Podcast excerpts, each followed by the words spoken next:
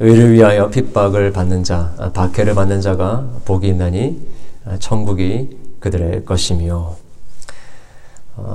우리 지난주에 우리 화평케 하는 자에 대해서 살펴봤습니다.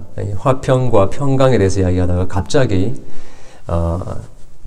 박해를 받는 자, 또 핍박을 받는 자에 대한 이야기를 예수님께서 하십니다. 이렇게 참 평화롭고 또 어떻게 보면 부드러운 그런 이미지에서 갑자기 전투적이고 또 저돌적인 분위기로 이렇게 전환이 되어지는 것 같습니다. 그러나 이 팔복에 나오는 크리스천의 그 전체적인 모습, 그러니까 천국의 영웅의 모습을 우리가 쭉 살펴본 것으로 봤을 때 이 마지막 이 의를 위하여 핍박을 받는 자, 박해를 받는 자는 복이 있다라는 이것은 어떻게 보면 논리적인 그런 자연스러운 귀결이라고 이야기를 할 수 있을 것 같습니다. 화평을 지키는 건요, 우리가 지난주에 살펴보았지만 참 굉장히 힘듭니다. 편안한 거는요, 어쩌면 우리가 쉽게 얻어낼 수도 있을지 모르겠지만 하나님이 주시는 진정한 평화는 우리 스스로 이루어낼 수 있는 것이 아니라 정말 하나님께서만 우리에게 주실 수 있는 것인데, 그 평화는 주님 주신 정말 참된 샬롬은 예수 그리스도의 십자가라는 것이 있었습니다. 그 전투적인 그 피비린내 나는 그런 영적 전쟁이 없었다고 한다면 우리에게 그 평화는 주어질 수 없었을 것입니다. 우리 인간 사이의 그 갈등을 해결하는 그 평화 또한 정말 우리의 예수 그리스도를 믿는 그 절대적인 믿음과 또 예수님의 그 십자가에 우리 자신이 함께 못 박히는 그러한 일들이 없이는 우리 안에 참된 평강이라는 것이 주어질 수 없을 거다라고 이야기를 할 수 있을 것이죠.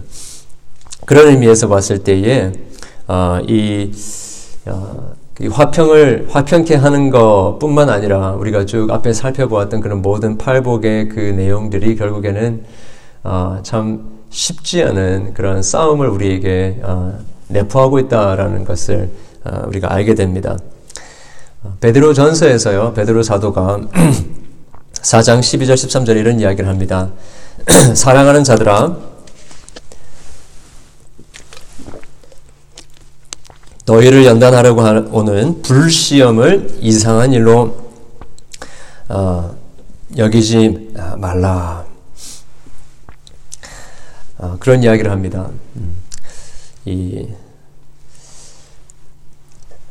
우리가 쭉 살펴보았던 이 팔복의 내용들을 우리가 살펴보았을 때에 이 불시험을 당하는 것, 이것이 우리가 놀랄 일이 아니다라는 것을 생각하게 되는 것이죠.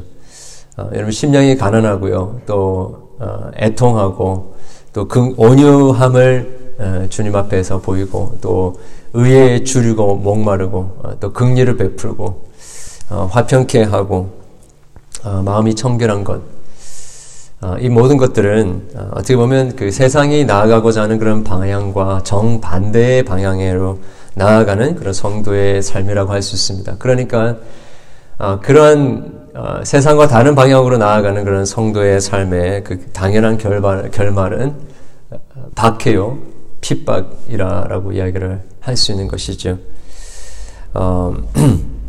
그래서 이 연단과 시험을 이상한 것으로 여기지 말고 당연한 것으로 여기라라고 하는 것입니다.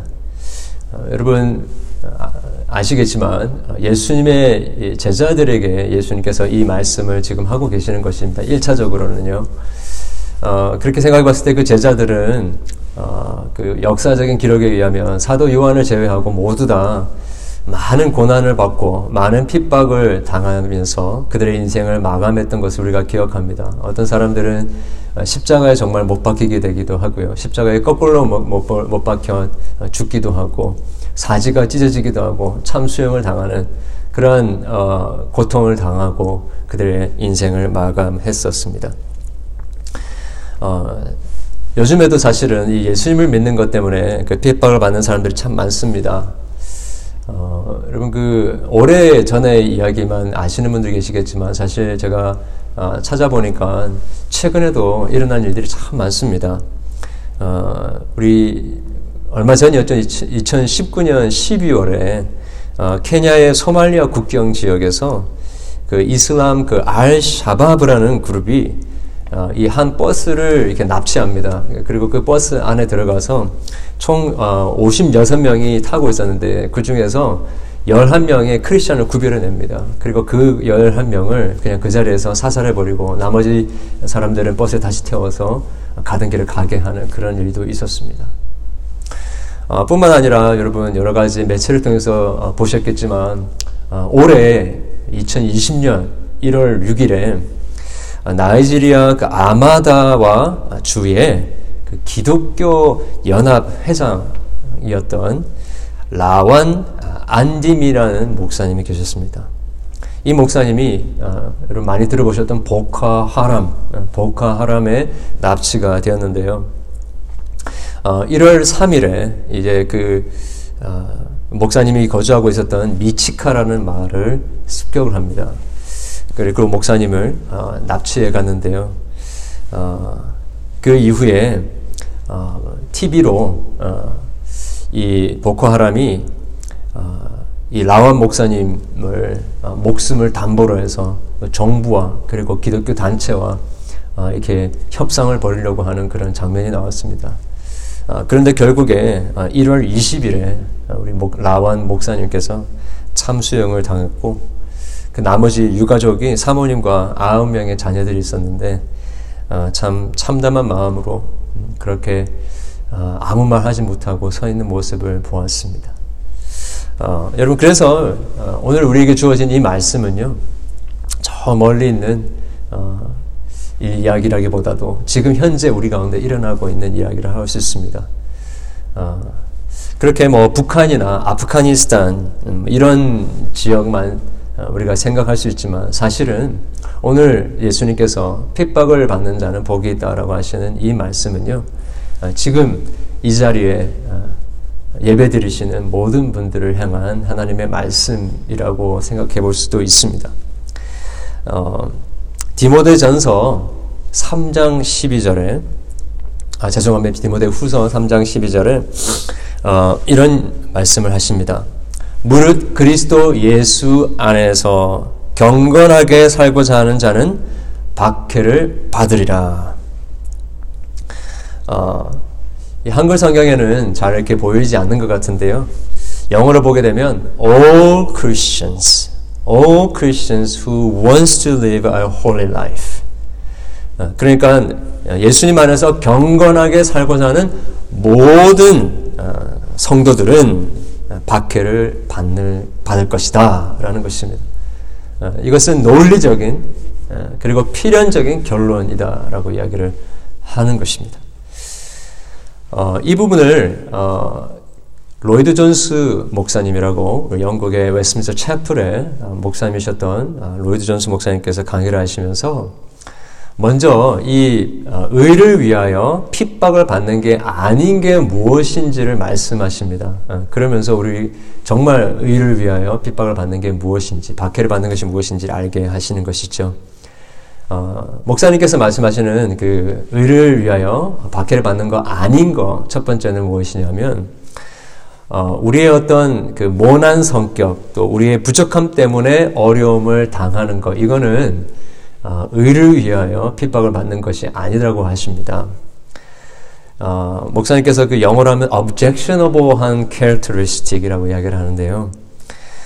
남들에게 그 참 친하게 지나지 못하는 사람들 자신의 그런 모난 성격 때문에 참 상처가 많고 사람들에게 왠지 모르게 비호감이어서 열등감도 많고 그 말에 참 실수가 많아서 당하는 여러 가지 불이익들 또 여러 가지 어려움들 이런 것들을 가리켜서 의를 위하여 핍박을 받는다, 박해를 받는다라고 이야기를 할 수 없다라는 것입니다. 그래서 여러분 베드로전서 4장 15절에 보게 되면요. 베드로 사도가 이렇게 말합니다. 너희 중에 누구든지 살인이나 도둑질이나 악행이나 남의 일을 간섭하는 자로 고난을 받지 말려니와 알고 하는 것이죠. 그래서 우리의 부족함 때문에 발생되어지는 그런 일들을 가리켜서 의를 위하여 핍박을 받는다고 할 수는 없는 거죠. 뭐 예를 들어서 시골의 아이들이 교회를 가기 위해서 가다가 옆에 수박밭이 있는 걸 보면서 수박 서류를 했어요. 그래서 그들이 잡혀가지고 이제 벌을 받고 있는데 그때 눈물을 흘리면서 환난과 핍박 중에도 이렇게 찬양을 할 수 없다라는 것입니다. 그러면 자기 실수로 잘못한 것이지 예수님을 위하여 핍박을 받는 게 아닌 것이죠. 두 번째로 목사님께서 이야기하시는 의를 위하여 박해를 받는 게 아닌 것은 무엇이냐면 그 페네티시즘이라고 이야기를 하는데요. 이 광적인 신앙입니다. 이 과격하고요. 비이성적인 그러한 신앙 자세를 이야기하는 것입니다. 여러분 요즘에 우리가 그 낙태 반대 운동을 많이 합니다. 데모도 하기도 하고요. 저도 해야 된다고 생각을 합니다. 그런데 어떤 그 동부의 한 무리들이 이 낙태 반대를 하면서 그 낙태 시술을 하는 그 병원을 찾아가서 그 병원에다가 그 폭파시키는 일을 했더라고 합니다. 이런 거를 가르쳐서 어떻게 보면 이 극단주의적이고 광적인 그런 모습이더라고 할 수 있는데 이런 것을 가르쳐서 의를 위하여 박해를 받는 거라고 할 수 없다라는 것입니다. 좀 지나간 이야기긴 하지만 한국에 그 단군 신상을 각 학교마다 세우겠다라는 그런 이야기가 있었습니다. 그때 우리 기독교인들이 많이 들고 일어났었죠. 그걸 이야기를 하면서 참 어떻게 보면 그 바른 그런,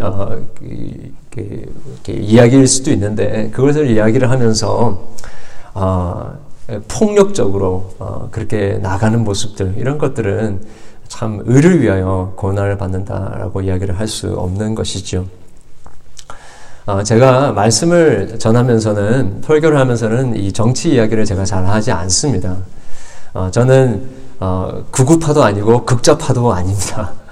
저는 극성경파입니다. 그런데 이렇게 보면 극우파든 또 극좌파든 이렇게 무력적으로 또 이 페네틱하게 좀 그렇게 광적으로 그렇게 해 나가는 그런 모습들 물론 그 신앙적인 그런 요소와 관련이 있는 부분들이 있을 수 있을 것입니다. 그러나 그것들이 정말 하나님의 나라를 위한 것인지를 우리가 잘 생각을 해봐야 하는 것이죠. 또 세 번째는요, cause 때문에 당하는 그런 여러 가지 어려움들 또한 이 의를 위하여 박해를 받는 것이 아니다라고 이야기를 할 수 있습니다. cause, C-A-U-S-E. 그러니까 어떤 정치적인 이념 그리고 옳다고 생각하는 이데올로기 이런 거를 위해서 단식 투쟁하고요. 또 적에게 그런 것들을 이 이념을 위하여서 열심히 투쟁하다가 당하는 여러 가지 공격들 이런 것들을 가르쳐서 의를 위하여 핍박을 받는 것이라고 할 수 없다라는 것입니다. 겹칠 수는 있지만요. 반드시 의를 위하여 그것들이 핍박을 받는다라고 그렇게 100% 이야기를 할 수 없는 부분도 많이 있을 수 있다는 것입니다. 그렇다면 이 의를 위하여 박해를 받는다는 것은 무엇인가? 오늘 10절에 보게 되면 의를 위하여 박해를 받는 자는 복이 있나니라고 했습니다. 아무 이유 없이 우리의 어떤 부족함이나 우리의 부주의함이나 또 우리의 잘못된 어떤 그런 생각들 때문에 당하는 그런 것을 가르쳐서 의를 위하여 핍박을 받는다 하지 않고 정말 의를 위하여 핍박을 받는 것이 복이 있다라는 것입니다. 그런데 이 의를 위하여 핍박을 받는 게 무엇인가 했을 때에 좀 막연한데요. 우리 11절 이하에 보게 되면 좀 더 구체적으로 나옵니다. 나로 말미암아 너희를 욕하고 박해하고 거짓으로 너희를 거슬러 모든 악한 말을 할 때에는 너희에게 복이 있나니. 여기에 나로 말미암아라고 했던 곳과 을을 위하여 이게 한국말로는 이제 조금 다른 이게 전치사가 사용된 것 같지만 원문으로 보게 되면 똑같습니다. 나 때문에, 의 때문에, 의를 위하여, 나를 위하여 박해를 받는 자는 복이 있다라는 것입니다. 그러니까 의는 곧 예수 그리스도이신 것이죠. 여러분, 우리가 팔복을 전체적으로 살펴보면서 팔복에 나오는 이 천국의 영웅 누구시죠? 예수 그리스도이십니다. 그러니까 이 팔복의 모습으로 살아가는 것은 즉 예수 그리스도를 살아가는 것이고요. 예수 그리스도를 믿는 것이고, 예수 그리스도가 우리의 삶의 목적이며 방향이며 우리의 삶의 그 모습 그 자체라는 것입니다. 그래서 예수님을 위하여 우리가 살아가게 될 때에 우리는 여러 가지 박해를 받게 되고, 이것을 가리켜서 복이 있다라고 말씀하고 계시는 것이죠. 요한복음 15장 18절부터 20절에 보면 예수님께서 이런 말씀하십니다. 세상이 너희를 미워하면 너희보다 먼저 나를 미워한 줄을 알라. 너희가 세상에 속하였으면 세상이 자기의 것을 사랑할 것이나 너희는 세상에 속한 자가 아니요 도리어 내가 너희를 세상에서 택하였기 때문에 세상이 너희를 미워하느니라. 내가 너희에게 종이 주인보다 더 크지 못하다 한 말을 기억하라. 사람들이 나를 박해하였은즉 너희도 박해할 것이요 내 말을 지켰은즉 너희 말도 지킬 것이야. 그러니까 이 예수님을 사랑하고요, 예수님을 따라가다 보면요, 세상이 예수님을 싫어하고 예수님을 박해했기 때문에 동일한 어려움과 박해와 핍박이 예수님을 따라가고 예수님을 사랑하고 순종하는 자들에게 일어날 수밖에 없다라는 것입니다. 잘못해서 생기는 어려움을 말하는 것이 아니고요, 예수님을 사랑하고 따라가기 때문에 발생하게 되어지는 일들.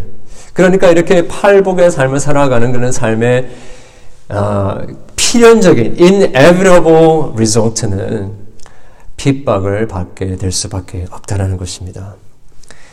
이 의를 위하여 당하는 이 핍박은 아까 말씀드렸지만 멀리 있는 것이라기보다도 오늘 이곳에서 말씀대로 살려고 하고요, 예수님 때문에 나의 것들을 세상적인 그 기준들을 버려두고 살려고 하는 그런 모든 자들 가운데 경험되어지는 그 어려움들이라고 할 수 있는 것입니다. 그 한국에 한 기독 청년이 있었다고 합니다. 이 청년이 교통경찰관이 됐는데 경찰관이 다 그렇다는 건 아니겠지만 그런 문화가 있다라고 그래요. 이 사람들이 좀 교통법을 좀 어기면 이렇게 뇌물도 주고 또 돈도 주고 이래가지고 그것을 모면해 보려고 하는 그런 것이 있는 것 같습니다. 그런 것 때문에 이 청년은 내가 예수님을 믿는 사람이기 때문에 내가 뇌물을 받지 않겠다. 그래서 그런 걸 거부하고 티켓을 줘야 되면 티켓을 주고 경고를 해야 되면 경고를 주었다고 합니다. 근데 그걸로만 끝나면 이제 다행인데 주변에 있는 다른 동료 경찰관들이 그 사람을 너무 싫어하는 거예요. 마음속으로 야, 너만 깨끗하냐 하면서 점점 그 사람을 멀리하기 시작하게 됐다고 합니다. 다른 친구들은 다 뇌물을 주고 이래가지고 이게 이제 그 뇌물을 받으면요, 또 상사들에게 이렇게 또 뇌물을 바치는 이제 그런 걸로 사용했던 것 같습니다. 그러니까 다른 친구들은 다 뭐 승진하고 그러는데 승진할 때마다 이 친구는 계속해서 다 그 명단에 쓰여서 제외지는 거죠. 견디다 못 견디고 결국에 그 경찰관직을 그만두었다라는 이야기를 들은 적이 있습니다. 여러분, 그 무릇 경건하게 살려고 하는 모든 성도들, all Christian들은 핍박을 받는다라고 하는 것입니다. 우리가 살고 있는 이 미국 혹은 이 한국에서는 정말 예수님 믿는다고 해서 팔복의 원리로 산다고 해서 그 벽에다가 쭉 줄 세워놓고 총살해서 죽이는 그런 일들은 없을 것입니다. 그럼에도 불구하고 우리에게는 반드시 핍박이 있을 수밖에 없다라는 것입니다. 직장에서 우리가 청결하게 정직하게 살려고 하면 할수록 다른 사람들은 다 욕하고 또 하나님을 비방하는 그런 비아냥거리는 이 이야기를 할 때 우리가 우리의 입으로 범죄하지 않기 위해서 노력한다고 하면요, 사람들이 다 우리를 비웃는 것입니다. 우리를 조롱합니다. 우리가 주변에서 사람들에게 사람들을 온유하게 대하고 그들을 배려해주고 나보다 남이 더 낫게 되기를 원하는 마음으로 그렇게 친절을 베풀면요, 사람들은 오히려 우리를 착취하고 어뷰즈할 것입니다. 우리가 우리의 죄에 대해서 애통하면서 마음 아파하고요, 그렇게 그것 때문에 하나님 앞에 기도하는 모습을 보면 오히려 우리를 비웃고 정말 시대에 뒤떨어진 사람인 것처럼, 멍청인 것처럼 우리를 비아냥거릴 것입니다. 예수님을 닮아가려고 하면 할수록 우리는 세상의 흐름을 이 거스러 올라갈 수밖에 없다라는 것을 알게 되는 것입니다. 세상이 우리를 박해하고 핍박하는 것을 느낄 수밖에 없다는 것이죠. 여러분, 이런 박해가 있습니까? 여러분의 삶에 지금 또 핍박하는 세력들이 있습니까? 없다고요? 없는 것 같다고요? 없다면 왜 그럴까? 여러분, 예수님께서도 말씀하신 것처럼 예수님께서는 우리를 가르쳐서 너희는 세상의 빛이다 라고 말씀하셨습니다.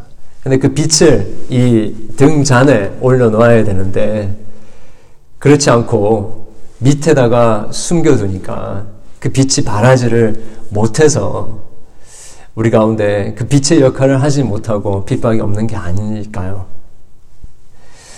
요한복음 1장에 보게 되면요, 예수님께서 이 땅에 오시는 가르쳐서 이렇게 묘사하고 있지 않습니까? 빛이 이 세상의 어둠 가운데 오매 어둠이 싫어하더니. 여러분, 왜 어둠이 빛을 싫어합니까? 빛이 비치면 어둠이 드러나게 되어지고 어둠 속에서 저지르던 행하던 그런 모든 악한 일들이 밝히 드러나기 때문에 싫은 것 아닙니까? 빛으로 살면, 우리가 이 세상에서 빛으로 살면, 비친 것이 드러나게 되어지면 세상은 싫어할 수밖에 없는 것입니다.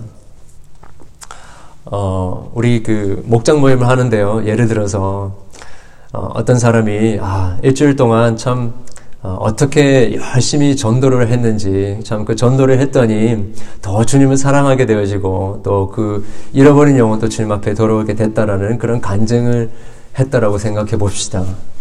그러면요, 참 좋아하는 사람들도 있겠지만 또 그 중에서는 어떤 사람들은 마음속으로 너만 신앙생활 잘하는 것 같이 그렇게 이야기를 하는구나, 이렇게 생각하는 사람들이 있을 거라는 거죠. 그러면서 너도 언젠가는 정말 이 신앙생활을 제대로 하지 못하는 그런 상황이 있을 수도 있을 것이다 하면서 마음에 꽁 하고 있는 사람들도 있을 것이다라는 것입니다. 그런 거죠. 마치 그렇게 열심히 신앙생활 하는 사람들을 보면 마치 내가 세컨더리 크리스찬 같고 또 제대로 신앙생활을 하지 못하는 것 같은 것이 드러나니까 싫은 거죠. 말씀이 제대로 전해지면 좋아하는 사람들이 많이 있을 것 같지만 말씀이 제대로 전해져도요, 싫어하는 사람들이 있습니다. 여러분, 제2차 대각성, 미국의 그 영적 부흥의 그 시발점이 되었던 조나단 에드워즈 목사님, 그분이 한 유명한 설교가 있습니다. Sinners in the Hand of an Angry God라는 유명한 설교가 있습니다. 근데 이 설교가 얼마나 파워풀했는지 성령이 역사하셨겠죠. 그래서 그 이 목사님이 하나님의 진노를 받아야 할 죄인들에 대해서 설명하고 설교를 할 때에 이 듣고 있었던 성도님들이 견딜 수가 없어가지고 목사님 제발 좀 이제는 설교를 그만하십시오, 우리가 회개하겠습니다, 막 그런 어떤 어마어마한 회개와 자복의 일들이 일어났던 설교였습니다. 그런데 여러분, 시간이 좀 지나고요, 그렇게 그 목사님의 말씀에 은혜 받았고 회개하고 돌이켰던 그 교회의 성도들이 목사님의 말씀 때문에 마음에 안 들어서 목사님을 쫓아내었습니다. 그 교회를 사임하고 떠날 수밖에 없었던 것이죠. 제가 오늘 한 그 컨퍼런스에 우리 교단 총회에 이제 참여하게 됐는데 신학교에서부터 제가 알던 목사님을 한번 만나게 됐습니다. 미국 목사님이신데 저랑 이렇게 이야기를 하면서 막 열을 내면서 침을 튀기면서 이야기를 했었습니다. 이분은 이제 참 그 복음적으로 설교를 하시는 그런 신학교에서 배우셔가지고 복음적으로 설교하시는 분이셨는데 그분이 사역하시는 교회는 조금 이렇게 자유주의에 속해 있는 그런 교단이었습니다.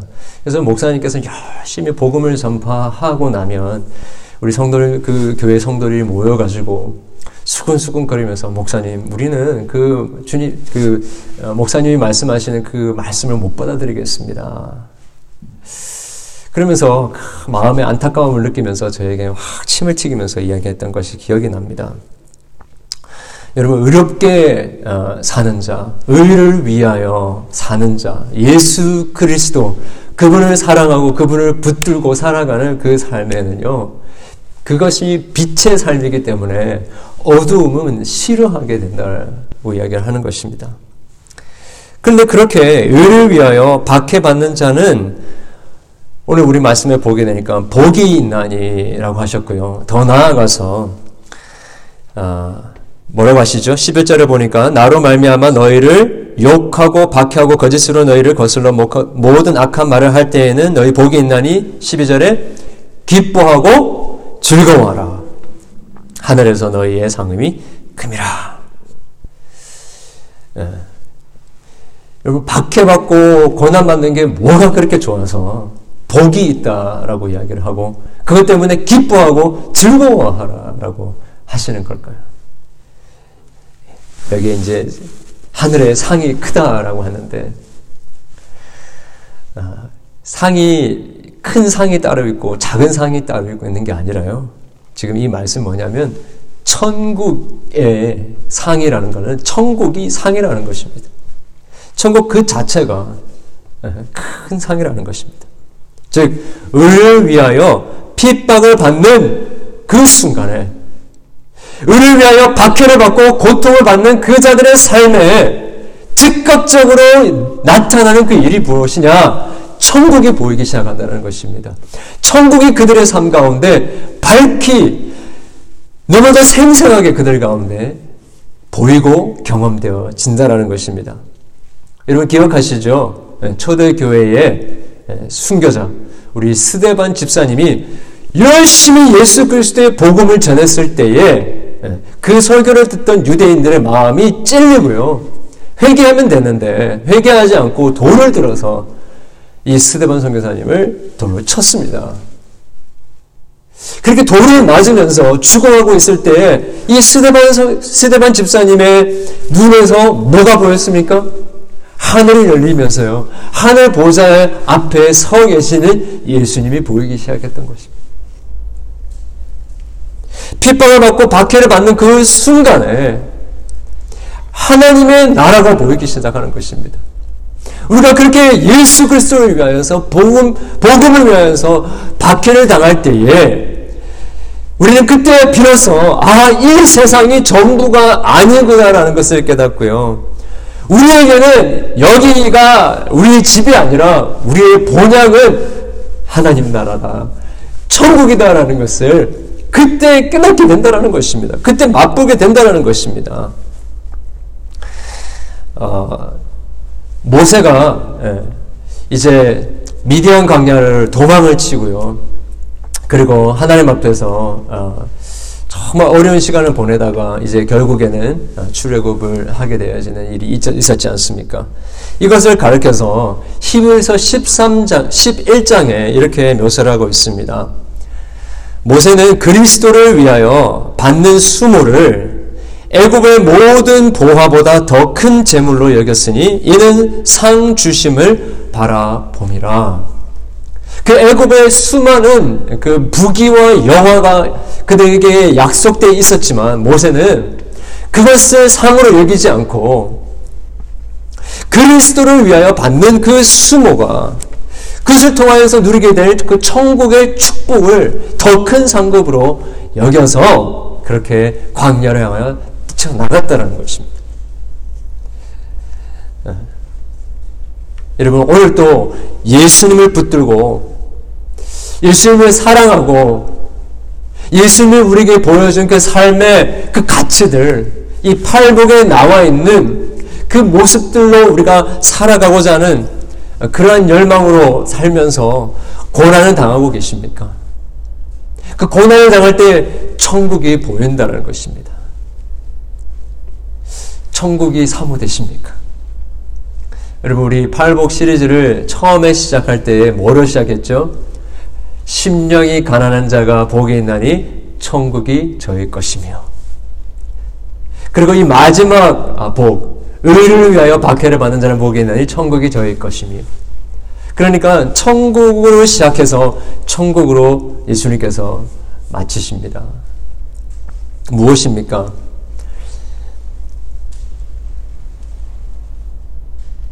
예수님께서 우리에게 주시고자 하셨던 그 삶은 바로 이 천국을 사모하는 자의 삶이라는 것입니다. 지금 이 땅을 살아갈 때 여러 가지 어려움들과 박해와 고난이 있지만 결국에 그 천국을 보면서, 그 큰 상급을 보면서 그 모든 것들을 이기는 자가 복이 있다고 하시는 것이 바로 이 팔복 전체의 주제다라는 것입니다. 여러분, 정말 천국을 사모하고 계십니까? 여러분, 우리 자녀들이 참 공부를 잘하고요, 여러 가지 활동도 잘해서 좋은 대학에 가고요, 좋은 직장을 잡아서 훌륭한 사람이 되고 성공을 했다라고 한번 쳐봅시다. 그러면 참 우리가 기분이 좋지 않습니까? 너무 행복할 거예요. 그런데 그렇게 모든 것에 성공했는데 그 아이가 천국은 저버리고 신앙은 저버리고 그냥 이 땅에서 내가 잘 사는 데만 집중을 하고 있다고 한번 생각해 보십시오. 그러면 기쁘겠습니까? 그럼 만족이 되시겠습니까? 만약에 만족이 되시면요, 어쩌면 우리가 천국을 사모 안 하고 있는 것이라고 생각할 수 있지 않겠습니까? 그런데 우리 자녀가 여러 가지로 참 성공도 하고 잘 되기도 하지만 그것 때문에 예수님을 믿고 신앙생활을 하는 게 아니라 하고 있는 그 모든 일들을 통하여서 내가 공부하고 내가 열심히 잘 살고 노력하는 이 모든 일과 하나님의 영광을 위해서 하는 것입니다. 이 모든 것들이 하나님의 천국을 향한 나의 열망 때문입니다. 하나님의 나라가 이 땅에 오게 하는 그 일을 위해서 내가 이 모든 것을 합니다라고 고백을 한다고 한다면요, 이것만큼 기쁘고 이것만큼 우리의 마음에 감동이 되는 게 어디 있겠습니까? 여러분, 정말 천국을 사모하고 계십니까? 여러분, 또 예수님께서 이렇게 핍박을 받고 박해를 받는 자가 복이 있다라고 하는 데는 이런 이유가 있습니다. 핍박을 받으면서요, 우리는 그때에 비로소 예수님과 우리가 하나가 된다라는 것을 느끼게 됩니다. 루마니아의 목사님 중에 조셉 턴이라는 목사님이 계십니다. 이분이 어떤 컨퍼런스에서 말씀을 전해주시는 걸 제가 들은 기억이 나는데요, 이분은 그 공산 치하에서 계시면서 여러 가지 끔찍한 고문을 받으셨던 분입니다. 근데 이분이 그 컨퍼런스에서 하시는 말씀이 그 고난을 받을 때 자기가 비로소 예수님과 이 하나, 유니온 되는 것을 경험했다라고 이야기를 했습니다. It means I am not a lone fighter. I'm an extension of Jesus Christ. When I was beaten in Romania, Jesus suffered in my body. It is not my suffering. I only had an honor to suffer his suffering. 지금 그가 루마니아에서 당했던 그 고난은 자기 혼자 당한 고난이 아니라는 것입니다. 자기가 당한 그 고난은 예수님께서 당한 그 고난의 익스텐션으로 당한 것이다라고 하는 것입니다. 맞고 매맞고 고초를 당하는 그 어려움들이, 그 고난이 비록 자기가 몸으로 겪은 것이지만 자기 고난이 아니라 예수님의 그 고난을 내가 함께 겪은 것이다라는 것입니다. 여러분, 하나님께서 우리를 향하여서 내가 너를 지명하여 불렀나니 너는 내 것이다 라고 말씀하셨죠. 그런데 너는 내 거야 라고 이야기하시는 그 음성 우리가 언제 듣습니까? 다른 사람들이 우리를 예수님 믿는다라고 뭐라고 할 때 부끄러워서 내가 불이익을 당할 것 같아서 팔복의 마음으로, 팔복의 정신으로 사는 것을 포기한 채 예수님을 저버릴 때 넌 내 거야 하는 음성이 들리는 게 아니고요. 정말 이 팔복의 정신으로 우리가 살고 예수님을 사랑하고 예수님께 꼭 붙들려 있고 예수님의 그 말씀에 순종하고자 우리가 나아가게 될 때에 받게 되는 많은 박해들, 많은 차별들, 많은 어려움들, 그 고난을 겪을 때에 그때 우리가 비로소 하나님이 우리를 향하여 넌 정말 내 거구나. 나 때문에 걷어차이고 나 때문에 핍박받고 나 때문에 그런 어려움을 겪구나. 그럼 이야기가 우리에게 들려지지 않겠습니까?